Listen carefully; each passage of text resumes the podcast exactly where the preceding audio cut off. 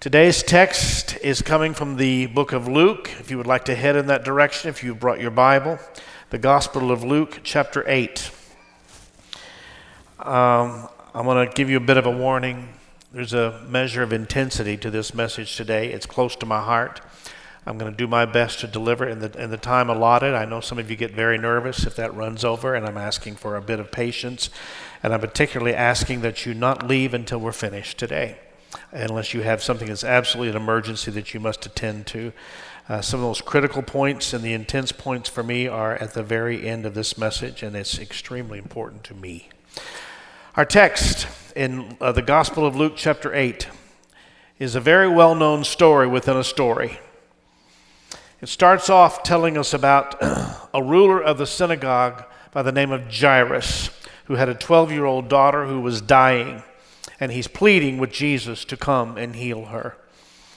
Then, right in the midst of that story, very abruptly, a completely different situation appears about a woman with an issue of blood. I know you know these stories, but it's interesting how they are uh, positioned together, the one within uh, the other. And the spotlight suddenly shifts to that story before then returning back to the story about the daughter of Jairus. So I'm going to ask you to stand for the reading of the word. The last time I will ask you to stand today until the next time. Let me read it to you today. I'm starting at verse 40 of Luke chapter 8. So it was when Jesus returned that the multitude welcomed him, for they were all waiting for him. And behold, there came a man named Jairus. He was a ruler of the synagogue, and he fell down at Jesus' feet and begged him to come to his house. For he had an only daughter, about 12 years of age, and she was dying. But as he went, the multitudes thronged him. And here's the whiplash in this narrative. Now, a woman, completely different story, having a flow of, a flow of blood for 12 years who had spent all her livelihood on physicians and could not be healed by any, came from behind and touched the border of his garment, and immediately her flow of blood stopped. And Jesus said, Who touched me? When all denied it, Peter and those with him said, Master, the multitudes throng and press you, and you say, Who touched me? But Jesus said, Somebody touched me, for I perceive power going out from me. Now, when the woman saw that she was not hidden, she came trembling. And falling down before him, she declared to him in the presence of all the people the reason she had touched him and how she was healed immediately. And he said to her, Daughter, be of good cheer. Your faith has made you well. Go in peace. And then we'll return to story one suddenly, just as suddenly as we left it, while he was still speaking. Someone came from the ruler of the synagogue's house saying to him, Your daughter is dead. Do not trouble the teacher. But when Jesus heard it, he answered him, saying, Do not be afraid. What's the next two words? Say it one more time. And she will be made well.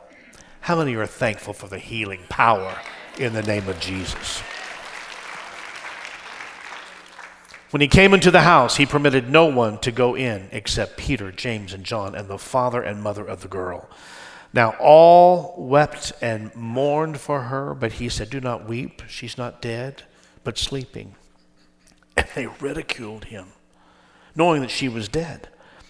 But he put them all outside. Good for him. Took her by the hand and called, saying, Little girl, get up, arise. And then her spirit returned, and she arose immediately, and he commanded they get her a Big Mac. She'd be given something to eat. Folks, it's still true that the grass withers, the flowers fade, but the word of our God will stand forever. I have a tendency to take that all kinds of places in my mind.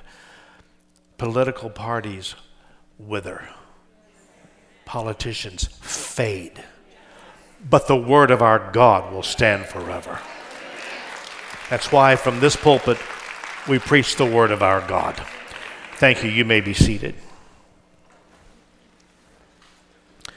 I bet that's going to fill my inbox this week. I've given this message a title, and I actually have three titles, but I had to pick one. I'm going to call it I Don't Want to Miss It. And you'll understand that as I'm finishing today.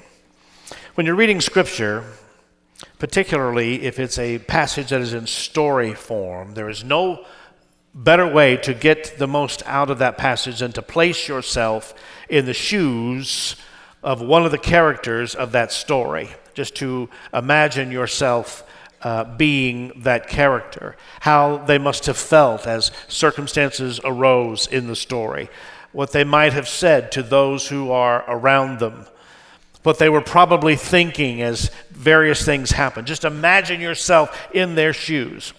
So, for the purposes of this message today, I'm asking all of you to be Jairus. Who are you? Whether you're male or female, young or old, doesn't matter. I'm asking you to put yourself in the shoes of Jairus. If you're the father of a daughter, particularly a daughter that's close to the age of 12, it will be a little easier for you. By the way, Steve and Lisa, those girls are growing up way too fast. They walked up here and I couldn't believe, Anna, you have grown so much, precious girls. Give those girls a hand. They're great gals. So, who are you? Jairus comes to Jesus because he has a problem. And he has what I'm calling the dilemma. If you're a human, you too have a dilemma because we all do. If you're not sure what your dilemma is, let me help me help you with that. It's that thing that you pray about the most. It's that thing that keeps you up at night. It's that thing that makes you walk the floors. It's that of your life which you cannot fix in your own strength and nor in your own effort. Now, your dilemma may not be as drastic as that of Jairus, who has a daughter who's dying, but nevertheless, a dilemma is a dilemma. Now, remember, you're Jairus today, and I need you to think about who you are. You're a synagogue ruler. You rule the synagogue. You're the top dog, you're the COO, you're the one in charge of all the operations of the synagogue. So, so you're a Pharisee. And this Pharisee, that's you, runs and falls at the feet of Jesus. And what we see is an impassioned plea that Jairus is making on behalf of his daughter. Now, we just read it a moment ago. The multitude was waiting for Jesus, but Jairus had an urgency for him. There's a difference in just waiting for Jesus and being a person with an urgency for Jesus. Now, when you read through the New Testament at the miracles that Jesus performed, many times Jesus was simply on his way to some designated location when he's interrupted by somebody. Many of his, uh, of his miracles happen that way. And there always seems to be an urgency to these interruptions that happen where miracles take place. And I want us to see the urgency in Jairus this morning. There was something in Jairus that moved uh, beyond his religious behavior and his, even his function as a ruler of the synagogue. Something that moved beyond his religious persuasion, and somehow he knew that his normal, routine religious practices as a, practices as a Pharisee was not enough to meet the urgency of the need of his dying daughter. And it's true for us as well. When you and I are faced with a dilemma, that dilemma will force us to approach Jesus in a way that we do not normally approach him. Let me just say, and I know you know this is true, there's a dynamic difference in a prayer that says, and Lord Jesus, just uh, bless us today and, and help us to have a great day in Jesus' name. In that, or a prayer that says, God, if you don't show up, if you don't come and help me today, if you don't show yourself to be God in the midst of my circumstances, there is no hope for me and no hope for my situation whatsoever. How many know there's a difference in those two approaches to prayer? So, as we move through this passage this morning, I need to ask you to identify your dilemma, whatever it is. And do you know what it is? And, and are you at that place of great urgency? I need to let you know, though, that a dilemma is usually followed by the second thing that Jairus experienced, and that is this the delay. Can you say that with me? In fact, many times what makes it a dilemma is the fact that there is a delay. It's the delay that often makes the dilemma so very, very difficult. Now, it's important that we notice where the dilemma takes place in this story. Follow me here. We know that Jairus comes to Jesus. We know that he falls down at the feet of Jesus. He passionately pleads with Jesus to come to his home to heal his daughter. And then the Bible tells us that Jesus went with him. So, where is this dilemma taking place? They're on their way to the home of Jairus. I, and I'm sure that in the mind of Jairus, or let me say in your mind, since you're Jairus today, you're thinking, well, I've called 911, the ambulance is on its way, I've, I've gotten the best help that there is, and help is about to arrive at my house. That's what he's got to be feeling at this moment when he's captured the attention of Jesus and he has him accompanying him to his home. But then on the way, we read it, this happened. It says, But as he went, just when you thought things were happening as you had hoped, the multitudes thronged Jesus. Now, I'm not going to deep dive into that word throng, though I did in my personal studies, and it basically means almost choked him out, put so much pressure on, almost suffocating him with so much pressure on him. The multitudes thronged Jesus. And then we come to this odd place of verse 43. It's almost as if the author, Luke, forgot about the story of Jairus uh, that he was giving us, and he just took off on an entirely different scenario. And he says, Now a woman having a flow of blood for 12 years, who had spent all of her livelihood on physicians and could not be healed by any, came from behind and touched the border, or we would say the hem of his garment. Can't you? as Jairus, can't we almost hear him saying today, uh, excuse me, hey, wait, wait, what, what happened here? Hold on. What's going on? This is my story, and I thought we were here headed to, to my house. This situation is supposed to be about, about me, about my miracle. So, what about me? I bet there's many in this room, including this person that's talking right now, that has said, What about me? And what we see is this all of a sudden, the deliverance Jairus was requesting for his daughter became delayed. And isn't delay tough to deal with? I'm terrible at it. I'm not good with delay at all. But that's exactly what's happened. But let's remember that Jairus is with Jesus. So if the crowd pressing around Jesus is, is pressing around Jesus, then the crowd is pressing around Jairus as well. And that means Jairus is getting shoved to the side and is witnessing the miracle that he thought his daughter is supposed to be receiving. It's almost as if his miracle got choked out while he had to watch another person's miracle get lived out. Maybe you found yourself in exactly that same situation. Possibly you're a young married couple here who wanted to have children. And you've done all the right stuff for that to happen, but it's not happening for you. You've spent lots of money. You've been to lots of specialists. You've waited for a long time, but so far it just does not seem to be working for you, no matter how hard you prayed or how hard you have sought the Lord. Meanwhile, you're watching other couples, maybe who aren't even necessarily living for the Lord, but they're popping out kids left and right. And you're left to say, What about us? What about our miracle? And this scenario could be applied to any miracle that you're trying to receive from the Lord. You, uh, you've prayed for that promotion. Then, then you, you watch your deadbeat coworker get the raise or the promotion that you were sure was coming to you. Or it's a situation you're in need of healing in your body. And you've been praying and praying, and nothing seems to be happening for you. And here comes yet another testimony in church of God bringing dynamic healing to someone else, possibly even with the same thing you're suffering with, and it happened for them the first time they were prayed for. What about me? What about my need?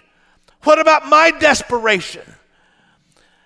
But I got to ask you this this morning, Bethesda, and I hope you're listening closely. What if the delay is deliberate? What if the delay is deliberate? And then I must tell you, you're not the first to experience a deliberate delay. Because here's the truth about it Jesus seems to have a habit of doing this, and that is intentionally making us wait, intentionally showing us that it is just as much about the journey as it is about the destination. I knew you would love that this morning. It's just as much about the journey as it is about the destination. That there is something in this journey that He wants to teach you, wants to teach me, so that in the next journey we don't have to learn the same thing all over again. God has a tendency to delay on purpose. If you don't believe me, just ask Mary and Martha, the story in John chapter 11 about their brother Lazarus. They certainly experienced a delay in, in his healing. Why? Because Jesus needed to teach Mary and Martha something. He wanted to show them that I'm not here to meet your expectations, I'm here to exceed your expectations. Somebody say hallelujah. I think that may be a word for somebody here this morning. He doesn't want to just meet your expectations, He wants to exceed your expectations. But it requires a delay. Girls, you just wanted me to heal your brother Lazarus. But I have come to bring resurrection life and to show you that which you've never seen or experienced before. Now, since we're dealing with a story within a story, we already know that these two stories appear to be randomly different. We already know that the author, Luke, almost appears to have ADD the way he jumps back and forth for no reason. And he just dropped the story about Jairus' daughter and jumped to the story about the woman with the issue of blood before jumping back to the story about Jairus' daughter again. And that's the way it appears to us as we read it in Luke chapter 8. But I'm going to suggest to you another idea. The idea is that these two stories may be more intertwined than that which meets the eye with a casual read. Now, follow me in this. The woman had an issue of blood for how long? I'm sorry? Okay, 12 years. The daughter of Jairus, who was dying, was how old? Was 12 years old. The woman with the issue of blood when her issue began was just about the time when this little girl was born. And the day of resolve for the woman with the issue of blood was the day when Jairus' daughter was dying and her dad approached Jesus asking for healing. There just has to be something that God is trying to show us this morning in this. It's got to be something there. Those of you who've done any study in biblical numerology will know that the number 12 symbolizes divine rule, the sovereignty of God. Say divine rule. There were 12 disciples. There were 12 sons of Jacob, which became the 12 tribes of Israel. So, what I'm saying is, in the Bible, listen to me, in the Bible, the number 12 is the number that is screaming out to us God knows what He's doing. Say that with me. A little louder. And so, locked in these two seemingly random stories of confusion and delay and struggle in both of them is this idea that sometimes the delay is by design. Now, watch this. The woman touches the hem of his garment, and Jesus stops. Because many times Jesus would heal and then he would teach, he would show and then he would explain. And he does this to this woman. But I want to propose that he wasn't just talking to the woman.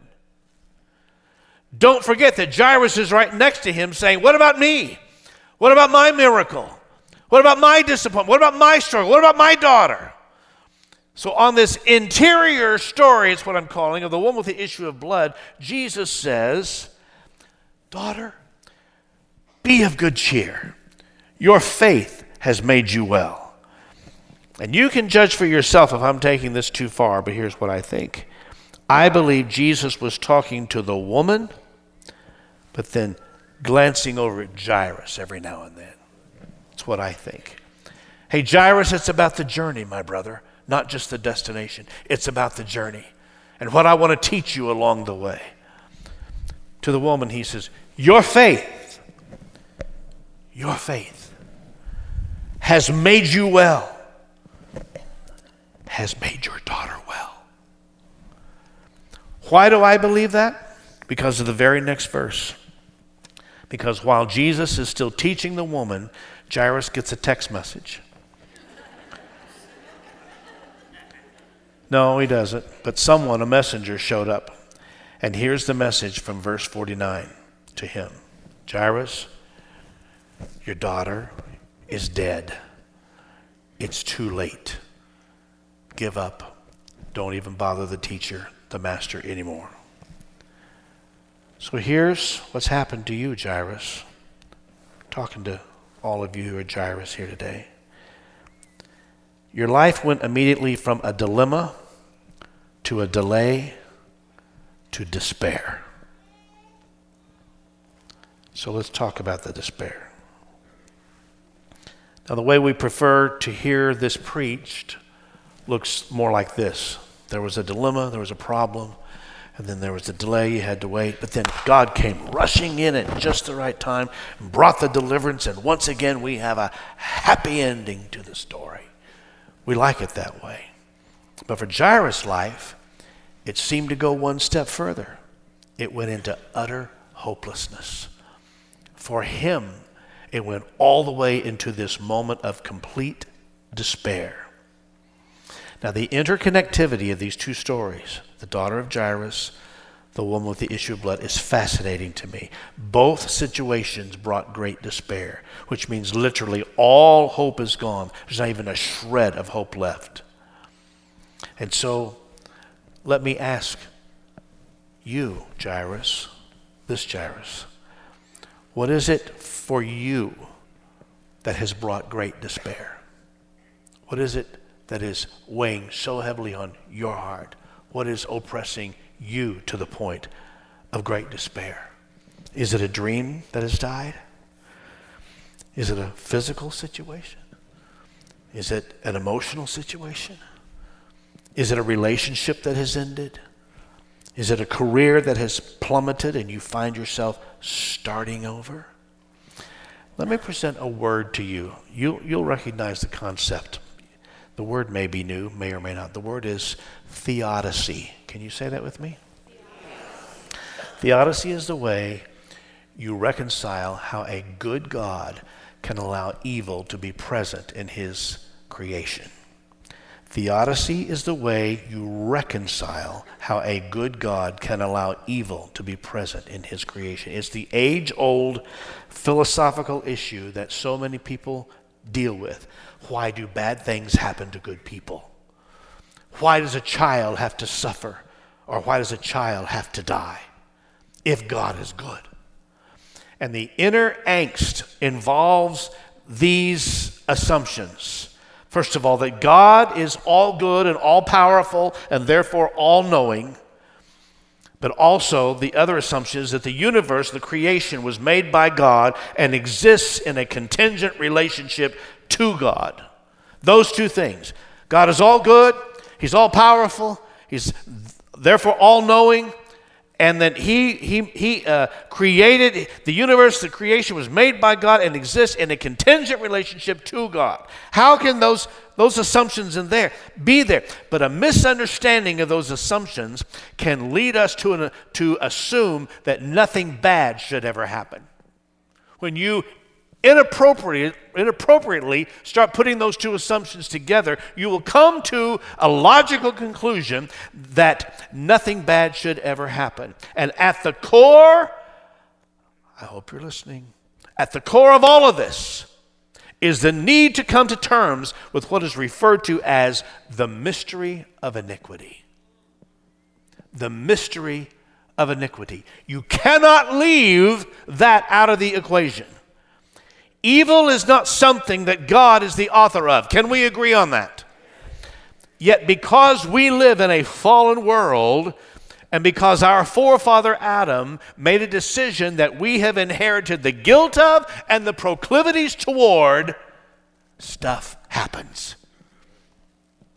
Some of it's bad stuff, some of it is horrific stuff, some of it is so awful that it's unspeakable.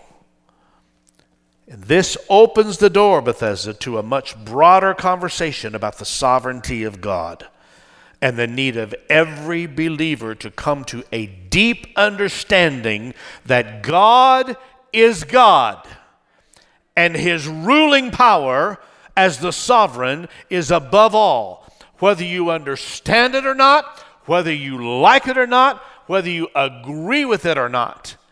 And so here we find Jairus in despair for obvious reasons. Speaking of despair, I just can't leave the Apostle Paul out of this.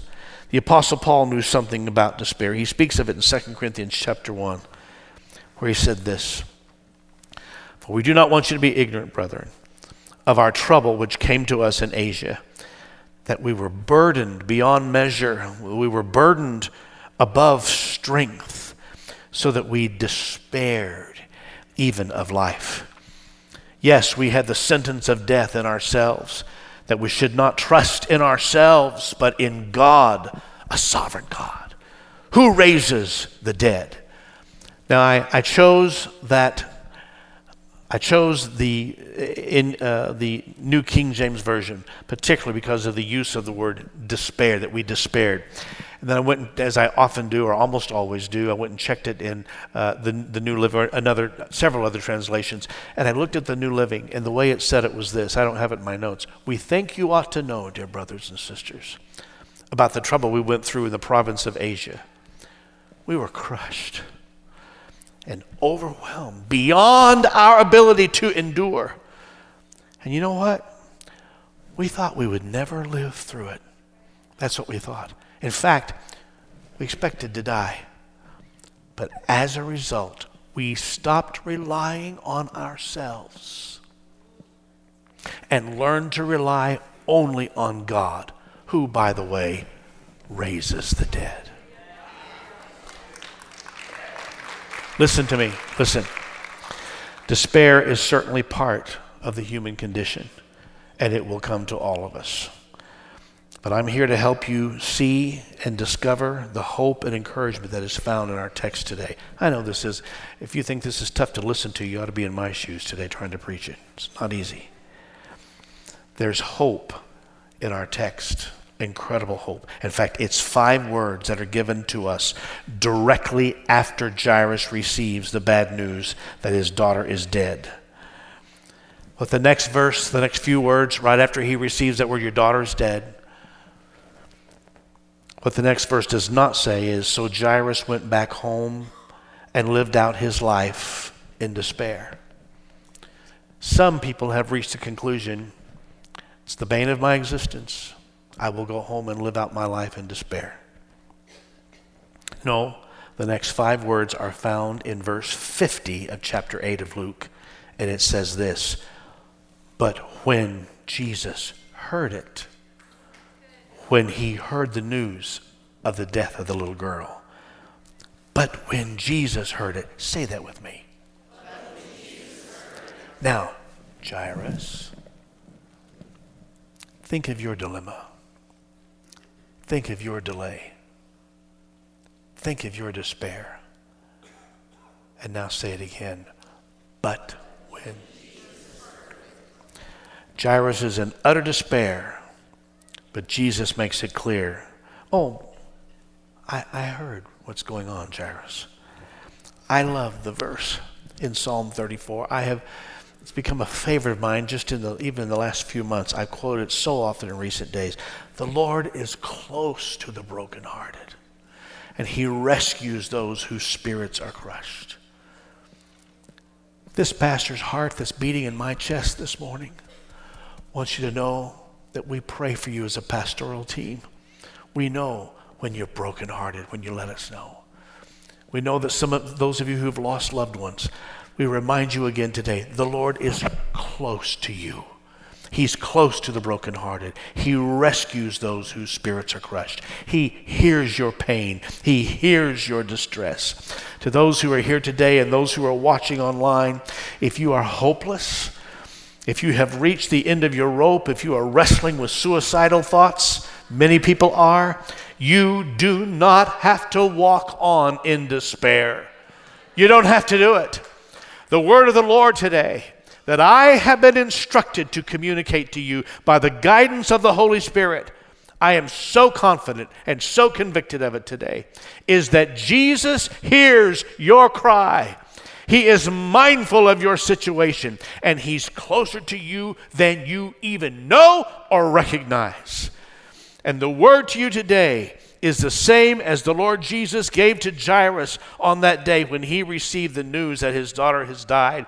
And it comes from verse 50 of chapter 8. But when Jesus heard it, he answered him. He answered Jairus, and he gave Jairus instructions, saying, Do not be afraid. What's the last two words? So the fourth thing I want to bring to you before before you this morning is that we are called to, and I know it doesn't line up with the alliteration, and I reach the point, I don't care. I want to talk to you about the only. The only thing. The only thing. Listen to me. The only thing is belief. It's not your feelings. It's not your memories. It's not your preferences or your opinions. And those of you who have an inclination toward being cynical, this will make no sense to you at all. And I'm sorry about that. In fact, it will sound crazy to you. The only thing we have is belief. Let me talk a little further about Jairus. Remember, that's you. So, since you're a Jairus, we know two things about you. One, you're a synagogue ruler. Synagogue, synagogue rulers, they're the boss. You know what bosses do? They control stuff. Now, there's a certain irony in the mix of these two stories. Follow me here, because according to Levitical law, the woman with the issue of blood, when being healed, would have, to, uh, would have had to go to the priest to present herself for the priest to declare her to be clean. So when she is healed by Jesus, the first place she's probably going to go to is the synagogue to be declared clean. And guess who's theoretically going to have to be the one who declares her to be clean? Jairus would have been the one in control of deciding whether or not she was to be declared clean. And what's he going to say? The second thing we know about Jairus, we know about you, he was a father. We know that his only daughter, this was his only daughter, and that she was 12 years old. According to Jewish custom, when you're a boy at age 13, you have a bar mitzvah, which means you are coming into adulthood going from being a boy to being a man. Now, for a girl, it's called a bat mitzvah, and it happens at the age of, guess what? 12.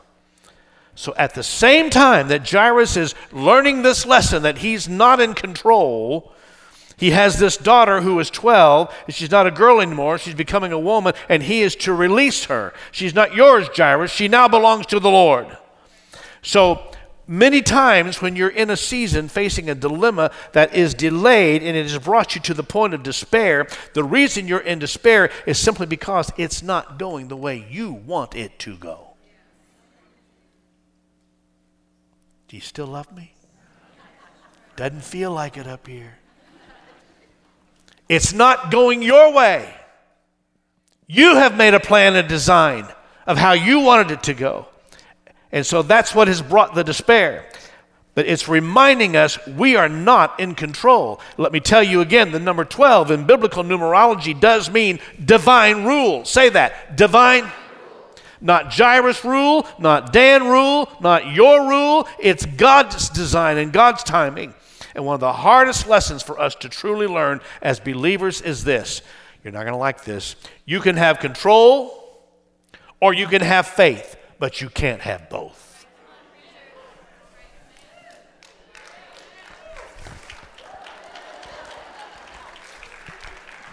Des used to do that all the time, pull his coat over his head. You can have control or you can have faith, but you can't have both. I knew I didn't like that preacher. I think Jesus was making it clear to Jairus that on this day, buddy, you're not in control. And Jairus, I'm wanting you to see that the way I want to do it is actually better than the way you want to do it. Only believe was his instructions. Only believe. The word believe in the Greek is pisteuo, which means to think to be true, believe.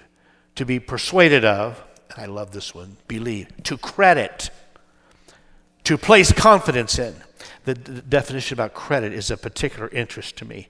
Only believe, only believe. When you use your credit card, when you swipe it or tap it or whatever you do, you're essentially saying, I'll pay for this later. That's just how faith works.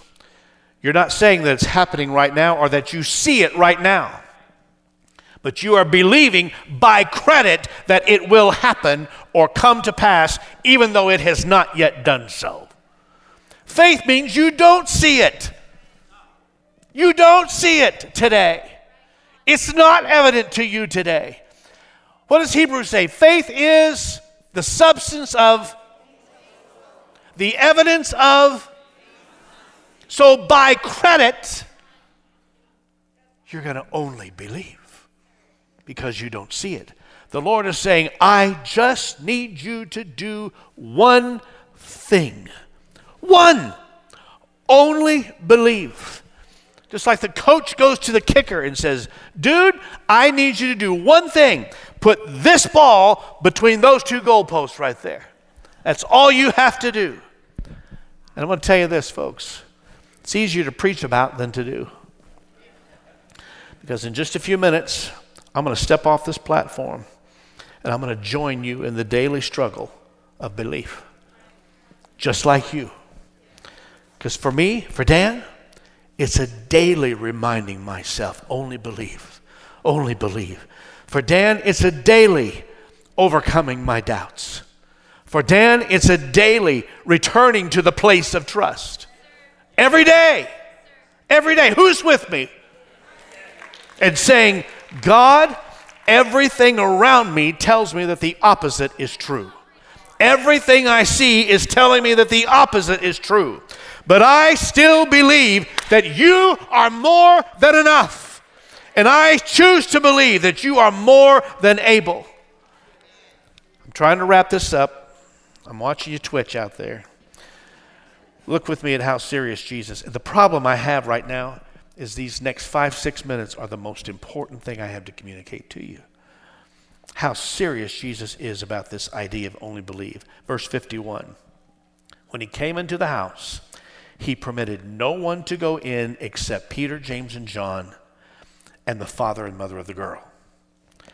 Jesus had to be thinking, surely my guys will believe. Peter, James, and John, those are my guys. Surely they're going to believe. I mean, they've seen me walk on water. They've seen me open the eyes of the blind. They've seen me heal the lame and the crippled. They've seen me forgive sin. Surely my guys will believe. And of course, the mom and dad will believe. But he gets in there. Church, here's what I'm telling you is important it is important who you let in. It is extremely important who you let in, particularly into your dilemma. Who you let in. And Jesus was being very careful about who he let into the house. Who are you listening to about your dilemma? Who are you letting in? Who are you getting input from? Who are you believing?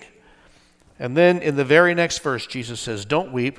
She's not dead, she's just asleep, which ought to say to us what we call dead, Jesus calls dormant.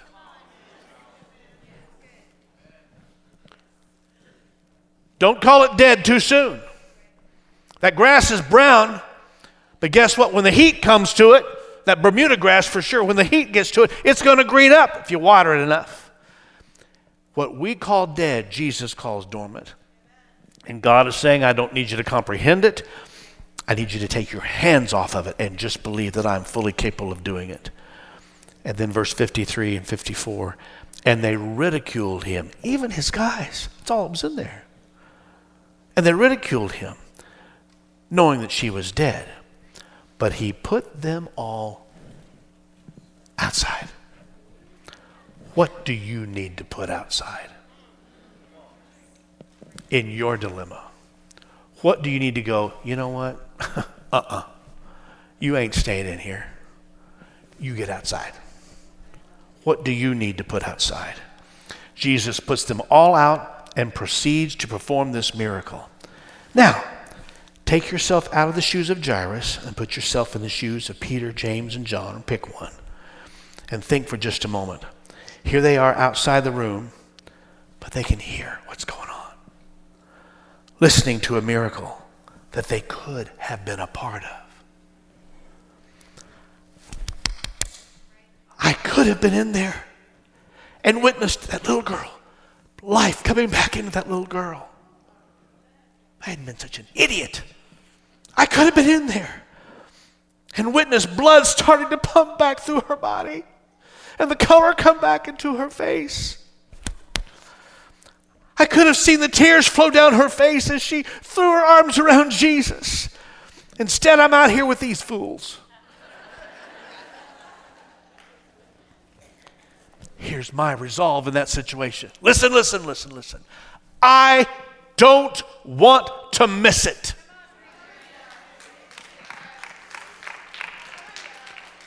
Why this sermon is titled that. I don't want to miss it. If all I need to do in order to stay in the room and witness the power of God is to believe, then guess what I'm going to believe? With every fiber of my being, I'm going to believe because I don't want to miss it. I've lived too long. I've given too much of myself to the church and the work of the kingdom to come to this point of my life and miss it. I'm not going to miss it. What are you talking about? Whatever God has for the church, I'm not going to miss it. Whatever it's going to look like, whatever form the next move of God might take, however revival and renewal comes to this nation and, and to the church of the Lord Jesus, it's all fine with me. I'm just telling you, I don't want to miss it. Who's with me today on that?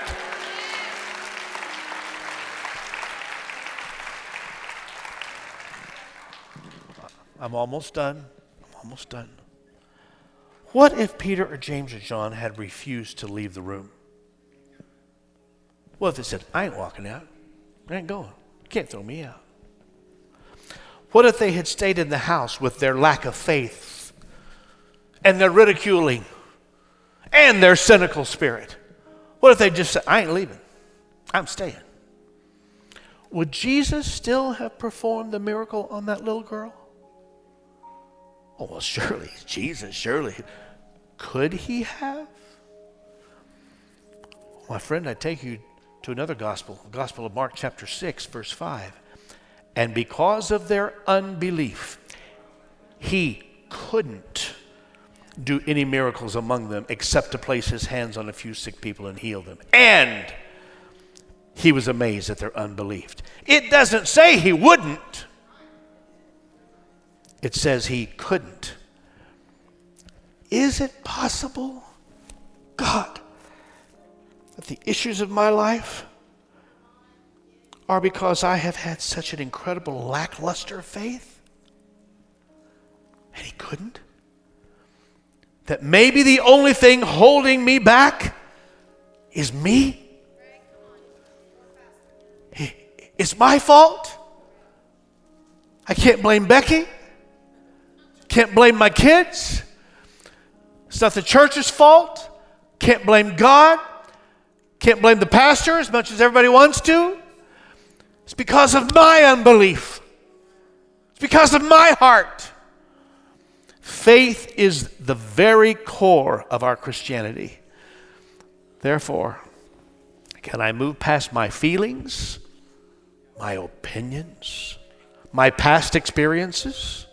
That I want to project onto today, my proclivities, and come to the point of true faith and only believe?